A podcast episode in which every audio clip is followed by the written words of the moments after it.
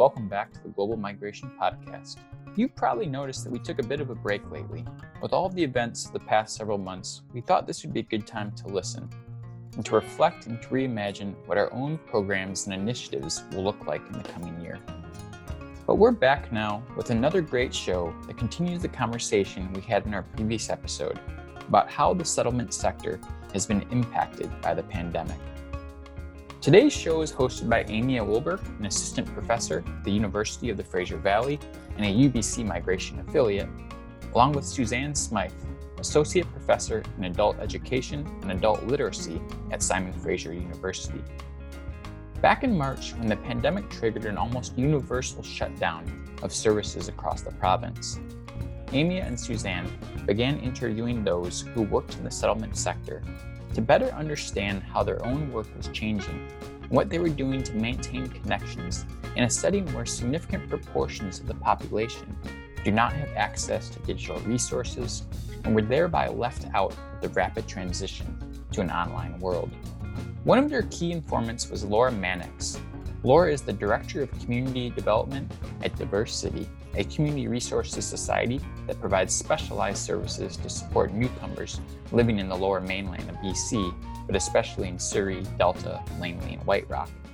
During their conversation, Amea, Suzanne, and Laura discuss everything from digital inequities, gender based violence, and racialized work to how the pandemic has also brought forth many unexpected positives in community support and outreach through the adoption of innovative practices and reinvention of existing programs. They offer glimpses of what a more inclusive, equitable, and intentional settlement sector might look like. I'm Doug Ober, the producer of the Global Migration Podcast, and thanks for tuning in. Good morning, Amea and Laura. It's really nice to see you even on Zoom. And my name is Suzanne Smythe, and I work at Simon Fraser University as an associate professor in adult literacy and adult education.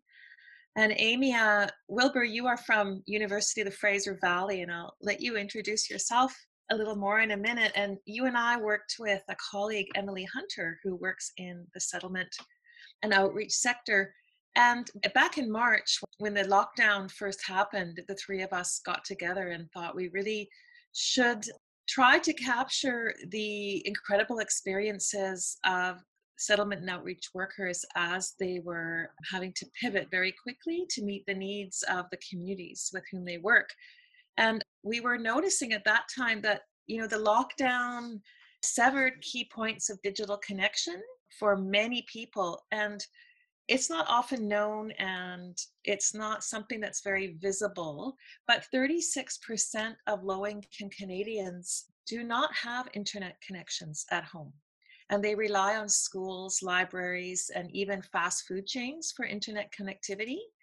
And of course, all those organizations closed down overnight. And it really did have dire implications for the kind of timely access to information and resources that people were able to access and I think it showed all of us the extent to which people's lives and well being had become tethered to digital technologies.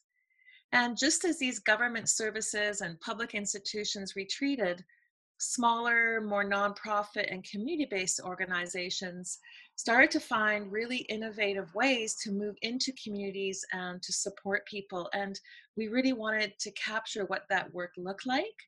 So, our research goal was really quite straightforward. We wanted to converse with educators working on the front lines of the pandemic in BC, in British Columbia, and in the rest of Canada.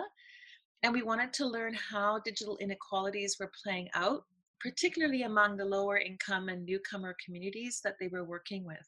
We were also really interested just in the strategies that educators and communities were adopting to respond to the situation, kind of an emerging crisis, and we were really interested, for example, in the new pedagogies and new strategies.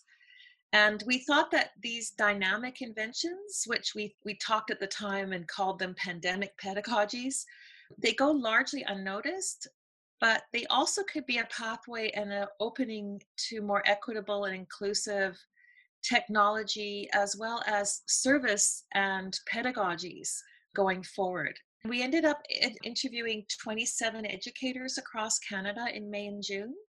And we just really asked them basic questions and then let them talk. And some of the questions that we asked were, you know, what is the role and work that you're doing? Who are the people that you're working with? What have been their experiences during the pandemic? What issues are important or concerning to you? And what new things are you doing and what are you learning? And it was really through these questions and these 27 interviews that we began to map some very, I think, really interesting and also disruptive practices going on in settlement organizations.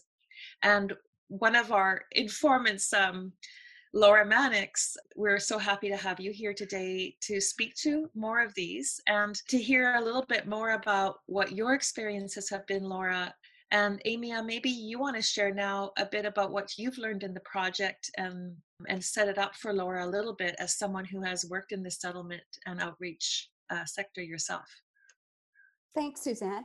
So I'm very happy to be here. I am assistant professor at the University of the Fraser Valley, but before that, I worked in the settlement sector for about 20 years. So I have both the experience of working in the settlement sector and maybe understanding some of the issues that have come up. But I learned a lot from this experience in terms of the creativity and um, innovation that was coming up from many of the people that we spoke to. And today we kind of decided to focus on two areas and I'll kind of go over some of the initial findings that we found in these two areas and then open it up to Laura with some questions.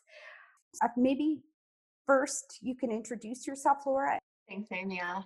I work for a settlement organization that supports and empowers refugees and immigrants to create home and livelihoods, particularly in Surrey, Langley, and Delta, so the Fraser Valley area and the Lower Mainland. And it's called DIVERSEcity Community Resources Society. And I work mostly within the settlement program context. And so that's quite a, an umbrella of initiatives and supports. And so a lot of the comments and information I'll be speaking about today uh, pertains to to that experience and the communities that we work with. Thanks, Laura. So Suzanne mentioned people were impacted differently during the pandemic. And one of the things that we heard a lot of was around the impact on women. So, around gender based uh, violence, which is increasing, and we see those numbers coming out in the news. Those were things that came up in the research when we were talking to people that there was this this idea that gender based violence was on the increase. We thought it was quite interesting when we looked at Dr. Bonnie Henry's Be Safe, Be Calm, and Be Kind. And the idea of safety in the home was something that came up a number of times, people not being safe and not having, you know, that safe space to be able to to manage. This came up both in terms of the LGBTQ plus community and also in terms of women. And then Suzanne also talked about some innovative approaches that people took, and I think that that's worth talking about as well. We had a lot of people reaching out by phone discreet phone calls, Zoom drop-ins for LGBTQ plus people.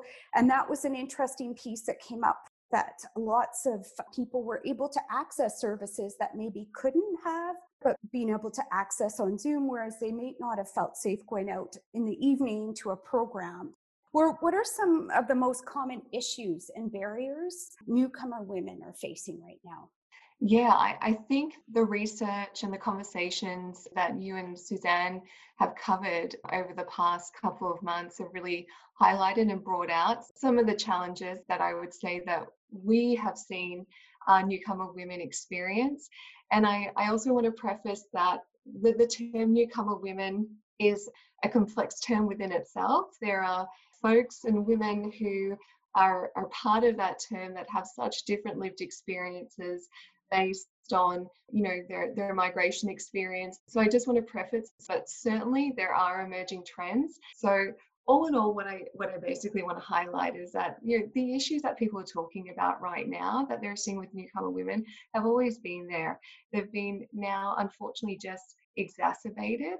And hopefully, with these conversations, we can have a bit more of a thoughtful way onto how we can actually address these. Because when I think about some of these issues, whether it's gender based violence, housing, isolation, when a lot of the time when folks arrive here, you know, one of the biggest barriers is connection to community and how to really foster that. And of course, once you have that connection to community, it can lead to actually securing other aspects of someone's livelihood, whether it might be you know, language acquisition, employment, all of those things we consider factors in the settlement process. And on top of that, I think what COVID has really highlighted, particularly for, for newcomer women, is that there are all of these issues that they are trying to mitigate. And then on top of the COVID issues. And so that's the supporting of their own children. If they have children, the supporting of their family. Quite often, women who, who have a nuclear family with them are the ones who are keeping up the emotional, mental, and physical livelihood of everyone in the family, and of course, supporting children's new learning um, trying to mitigate their own employment, which quite often can be precarious, and also trying to grapple and learn with new ways of accessing services. And so there's quite a compression of things that come up when we are working with newcomer women. When we talk about newcomer women or you know gender-based violence is looking at the intersectionality of someone and their experience and then responding in turn to that I'm hoping that these conversations and what we're seeing in COVID is just another push to become just normal practice. Can you speak to that a bit more? What are some practices that you're seeing in terms of responding to, to the issues that you've talked about?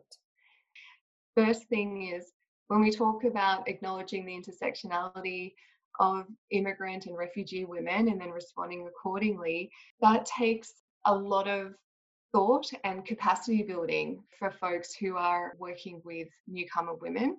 And I think that there's been some pretty amazing trainings, webinars, conversations within the settlement sector that's been facilitated by umbrella organizations like OCASI and AMSSA and, and different organizations that have done gender specific work as well. And we've done a, a lot of work around that even before COVID. So the unique approach that, that DIVERSEcity has as a settlement organisation is that we actually provide clinical supports and interventions. So we have quite a host of clinical counselling and mental health supports, which not a lot of settlement organisations have at the moment. This is definitely something that DIVERSEcity has been able to build upon and actually share those practices whether you want to call it a trauma informed lens or a client centered approach, but those rooted in best practice in mental health, we've been able to then systemically embed it in all program areas. And of course, when we talk about mental health supports and clinical interventions, I mean, that's a very Western concept. And I want to preface that what we try and do is to make it as culturally responsive as what we can because we have a lot of communities that we work with who have never interacted with mental health the way that we talk about here in Canada may not have the direct language translation for specific mental health concepts and words. And it's just not part of the way that they live their life in the way that we talk about it. And I also say that as someone who comes from an Egyptian background and, you know, seeing how, you know, mental health and what I learn you know, through my work and how it plays out within community in my family is very different. And so one of the, the key practices we started was a program or a project rather called Roots of Safety. And Roots of Safety is, is a model that is adopted from its parent model that's actually based in Australia called um, Signs of Safety. And it's a client centered approach to safety planning that is specifically designed for self identified immigrant and refugee women experience domestic violence. And so it's actually a, a resettlement sector wide toolkit to build the capacity of people that work in the settlement sector to do culturally responsive safety planning for those who work they work with that are experiencing gender-based violence. You know, we've had other mental health approaches called healthy self, healthy families within DIVERSEcity that actually is more of the preventative it's a it's a peer support that is culturally specific and we do it within groups.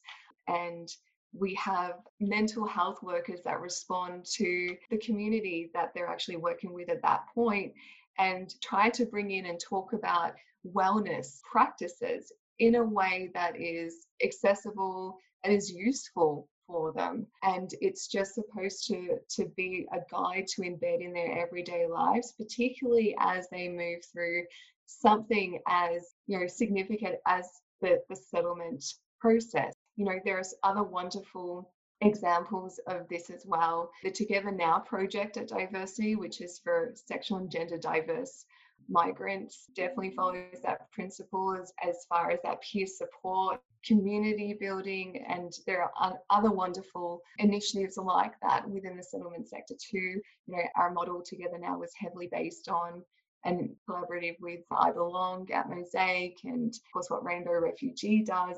But all of those use a very specific approach that acknowledges the intersectionality of the members that are part of, of, of those groups. Thanks, Laura. It sounds like there's all of these different approaches. How are they different right now during COVID? How are you kind of working around that?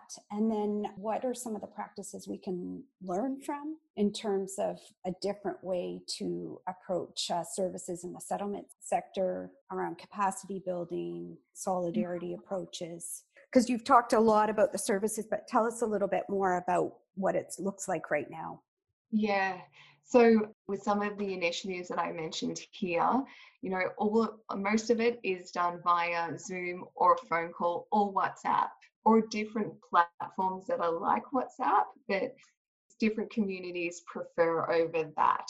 And so the innovation that we've experienced is like 20 years excelled. And I would say, you know, for the positive, it was a good kick for us because we needed to do it. And I dare say we're still adapting, we're still figuring out what makes sense and then what crisis support services can can still be maintained and then now we're we're getting to that time of truly innovating and figuring out what is long term and how is this affecting the communities that we work with and is it being effective? I would say when we talk about inequity during covid of course we want to focus definitely on what we're seeing with community but it's also been interesting to see what we're seeing within the settlement sector and the different organizations to be able to respond accordingly why do you think that you were able to respond as an organization? What was it? Because that's something we saw as maybe smaller organizations, more community based organizations were able to respond. Yeah, absolutely. I would say DIVERSEcity itself was actually looking at ways to provide more online services before COVID hit, particularly when we went through the previous federal government's call for proposal, which is one of our biggest funders for, for settlement services. And so we'd already had a lot of the equipment and know how um, and supports. We, we, were working with a, um, an IT systems consultant before COVID as well. Of course, we weren't expecting to go to that scale that we did, but we had a lot of the foundations there in place. So we went remote in a week and we're a larger organization. We're not as we're not the largest, certainly. We're sort of, you know, that midway point, but it was a significant undertaking done very quickly and we were just lucky that we had the resources and the policies in place to do so i mean we had to keep updating those as time went on but just for that initial to get everyone offside and safe we were able to do that and i know and I say that being in a position of privilege because we have colleagues in, you know, regional areas who are smaller that just don't have that capacity. They don't have the economic capacity to be able to have a consultant, to have laptops available for their workers. So, and you know, we're able to be informed by uh, those changes. We we did a lot of outreach to um, the communities that we work with, so surveys, and of course just touching base verbally with the community members we support, surveys for the staff as well, just to, to help inform our strategy as we transitioned and the strategy moving forward too, as we look at possibly opening up to in person supports as well. For people who can't access the internet or maybe don't have a phone, are you looking at maybe having face to face again? Yeah, absolutely. We never shut down all face to face interactions. There were folks that needed to have that support you know we were going through a significant crisis so we still did you know a lot of our case management support for folks that are experiencing a bit of vulnerability that needed to have the accompaniment and language support and cultural responsive support to access like healthcare services and recently we're, we're starting to have people on site in a very restricted way that is based on an evaluation of what can't be supported remotely. And that's for those folks, Amea, that you mentioned, that may not have access to phones or computers. Unfortunately, there are just some systems that they need to access that haven't been able to transition appropriately to online, that it requires them to be on site with a worker to then say, fill out an application or get something done. Thank you.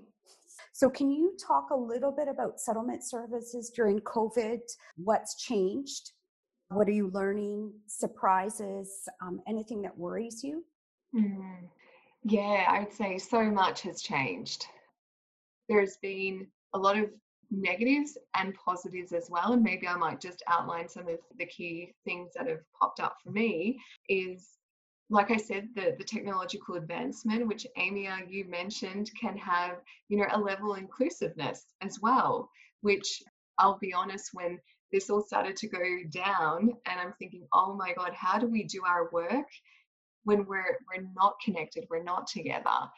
And so this was a positive that I, I didn't necessarily think about straight away. So, you know, we have seen programming accessible for, for people that couldn't usually access it. And I think, you know, you touched upon for LGBTQ plus folks, that's a big one because we were seeing community members all the way from like Abbotsford go to Vancouver to access safe spaces. And so, you know, this is a really positive thing. What I do worry about with the language learners is you know folks who don't have the ability to access technological platforms whether it's because they don't have the economic means to have laptops let alone the digital capacity and literacy that I do worry about. But what's been interesting, I heard the manager of our language program saying that they actually post out learning packages that they're able to receive at home and then they're able to then do phone calls or you know whatsapp to have that one-to-one support. So again some really innovative ways to try and, and bridge that but we know that there are people being left behind.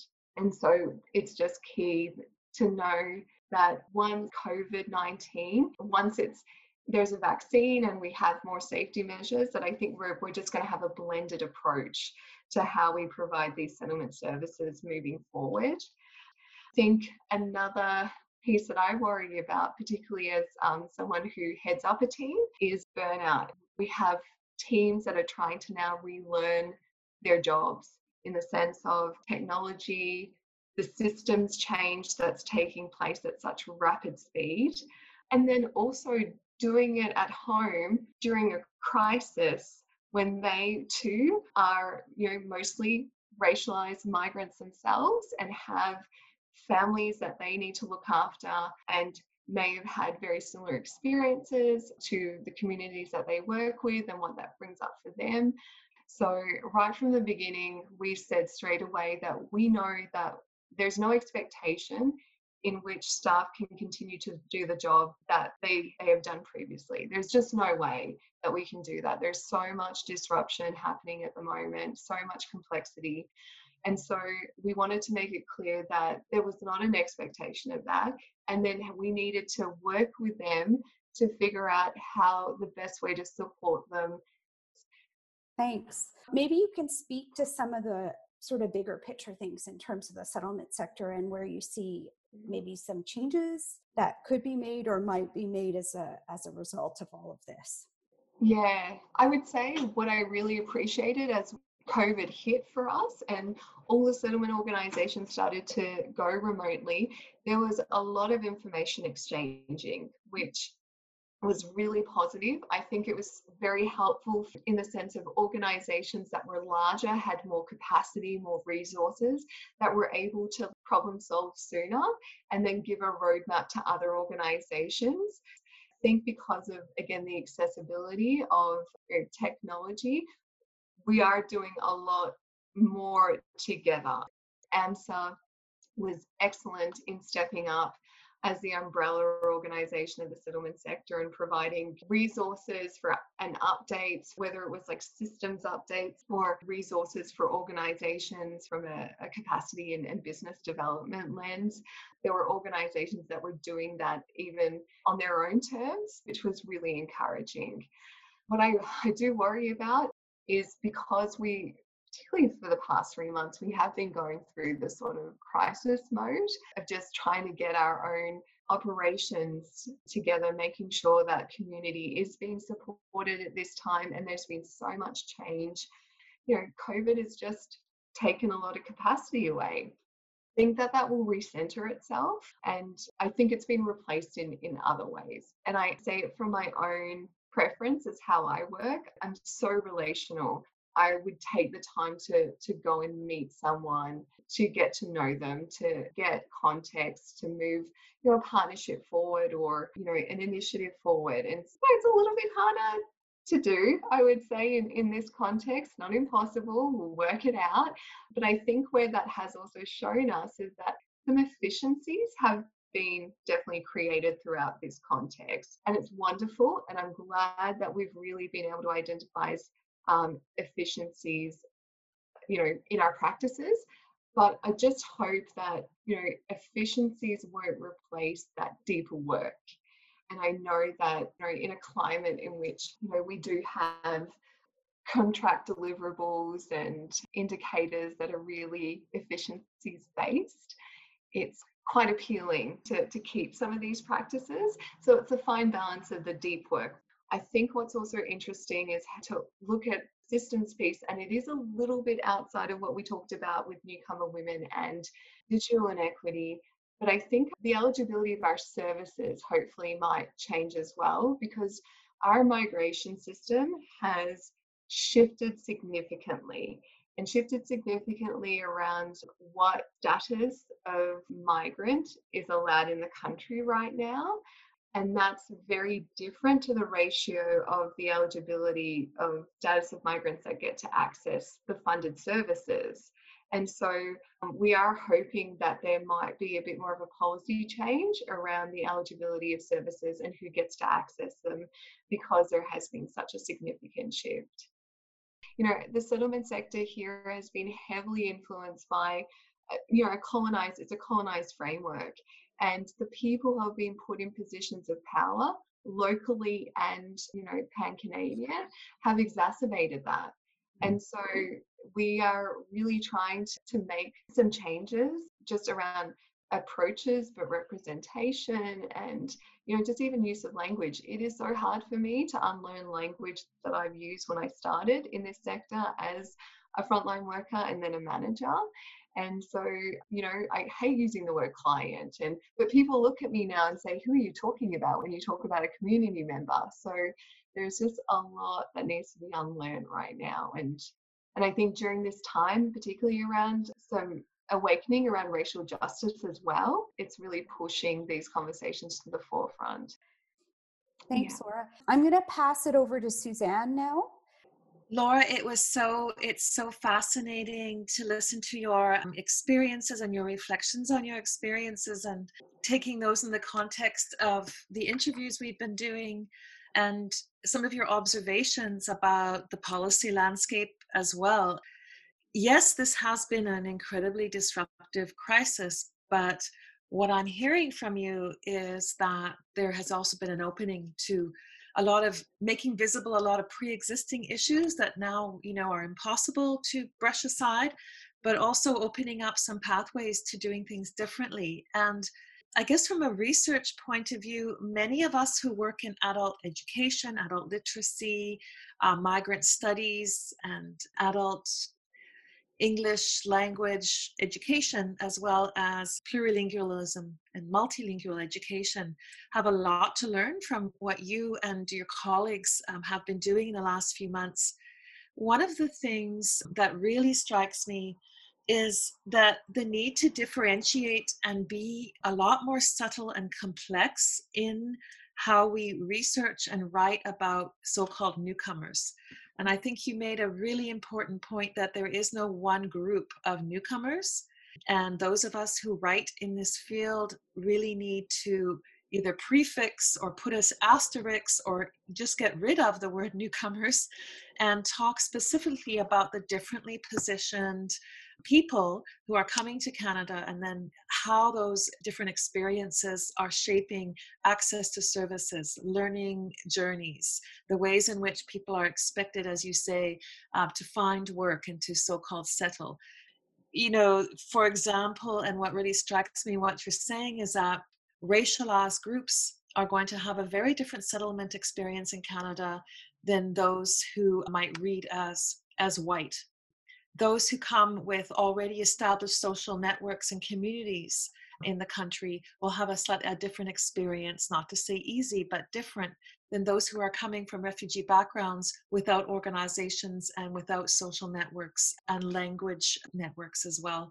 And then also, of course, LGBTQ two spirited communities, as well as racialized women, really need to be at the forefront or at the center of the ways in which so called services are designed rather than a one size fits all mm. approach, which I think you have been sharing with us certainly didn't work during COVID, wasn't working before, and then absolutely had to be disrupted during COVID just so that you could reach out to people and make sure that they were safe and brought into the fold of the community once again, having their connections disrupted through the sudden closure of schools and digital access and so on.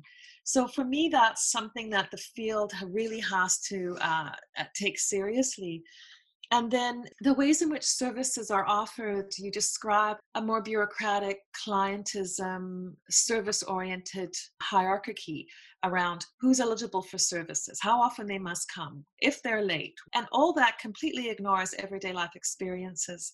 And so, once again, making it very hard for people to access the services they need because they don't fit into this one size fits all box. And what you've been showing us, I think, is the need for a much more intentional feminist and relational approach to services and mm-hmm. maybe even taking services off the table and calling them something else because it feels to me that as you're speaking you're creating a world where we might think of solidarity over clientism and where we might think of capacities and community resources at the center of work rather than as some kind of nice to have extra that is often ignored. And thirdly, I think also for those of us doing research, we really do need to think about the ways in which our own research apparatus, as well as settlement service and adult education apparatus, flow from racialized and gender hierarchies within our own institutions and the fact that it is racialized women on the front lines doing this work of making others safe while they're trying to keep themselves and their own families safe feels to me kind of an unacceptable burden to be placing on the same people all the time. Whereas people higher up in those organizations, including research institutions, tend to be a little bit more hands off um, and not taking on that emotional labor that once again is not as valued as it you know as it should be so I think for me, those are three of the many really important um, ideas and thoughts you've left us with today. Thank you, Suzanne. Everything that you said deeply resonates, and I, I appreciate that opportunity to have these conversations because it has been rare, actually. Thank you. And it's only from your um, really articulate sharing of your experiences that we're able to learn um, and think about things in, a, I think, a better way. And thank you for spending so much time with us. Mm-hmm. Oh, it's my pleasure. Thank you very much. That's all for today. That was Amea Wilbur, Suzanne Smythe, and Laura Mannix discussing the ways the settlement sector has responded to the pandemic in the lower mainland of British Columbia. To learn more about today's speakers, visit our website at migration.ubc.ca slash podcast. This will be the last episode of our first season doing the podcast. We really appreciate you taking the time to listen these past few months. I've learned a lot from this process, and we've been thrilled with the feedback and interest from all of our listeners. If you have a topic that you would like us to address in the future, or you yourself would like to be on the show, send me, Douglas Ober, an email at admin.migration at ubc.ca. We'll be back later with another season, but in the meantime, we have lots of great events scheduled for the upcoming year, with some 20 public lectures, workshops, and forums that include guests and speakers from across the globe. As always, everyone is welcome, and we hope to see you there whether it's online or in person. But until then, be kind and be well.